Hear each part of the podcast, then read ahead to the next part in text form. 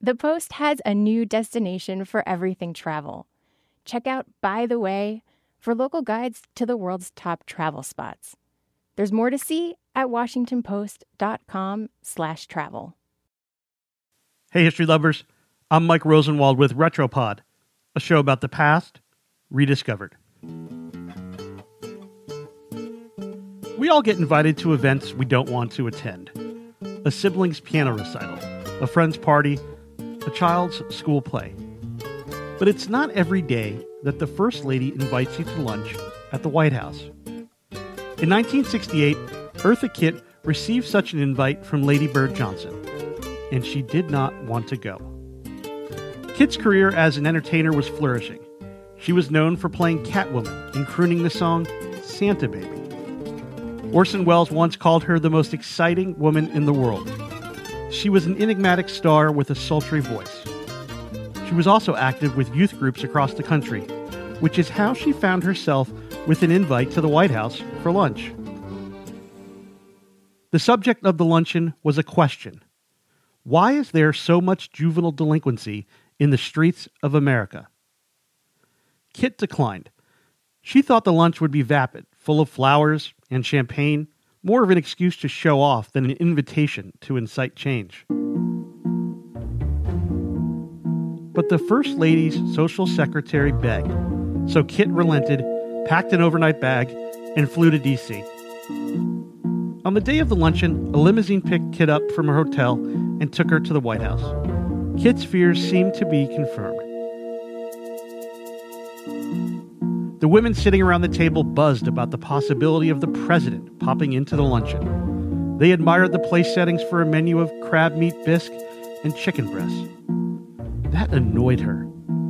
At the time, protests against the Vietnam War were raging across the country. Almost 500,000 Americans were fighting in Southeast Asia, a number that was still climbing. 1968 would prove to be the deadliest year of the war which would result in the deaths of almost 60,000 American troops and millions of Vietnamese civilians. None of that was being discussed.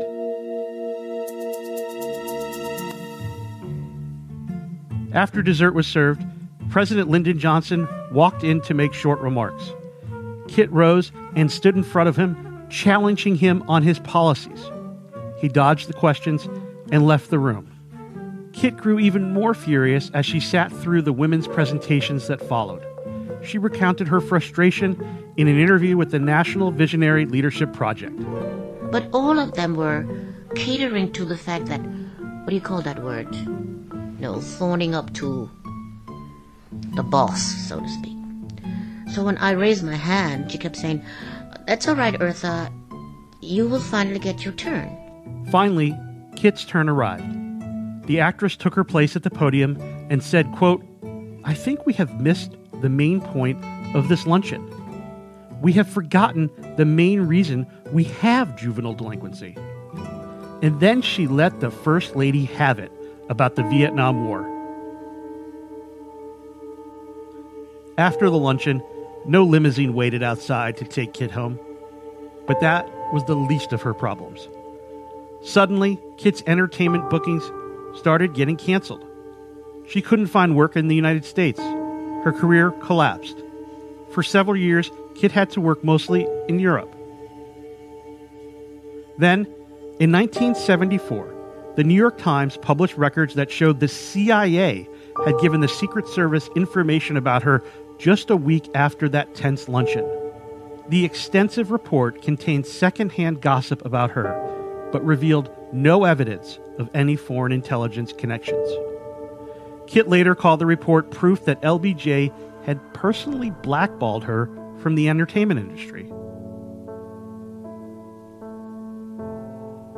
But Kitt wasn't one to go down without a fight.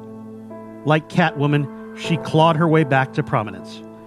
Five years after the New York Times revelations, Kitt made a triumphant return to Broadway in the hit musical Timbuktu. Critics wrote that her entrance onto the stage was epic.